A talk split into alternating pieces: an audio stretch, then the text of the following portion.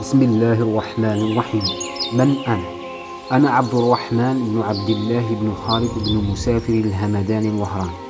من أهل وهران المكنى بأبي القاسم.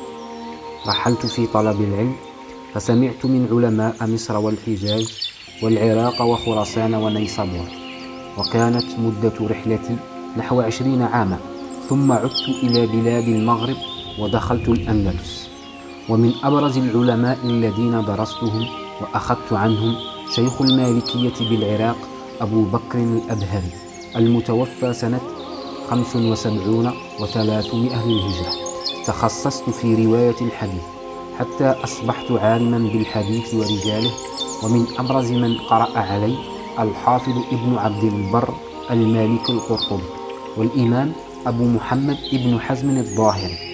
ألفت رسالة في سيرة شيخي أبي بكر الأبهري أما بخصوص مهنتي فقد كنت أتكسب بالتجارة حيث سافرت في تجارة إلى أقصى خراسان وبلاد ما وراء النهرين.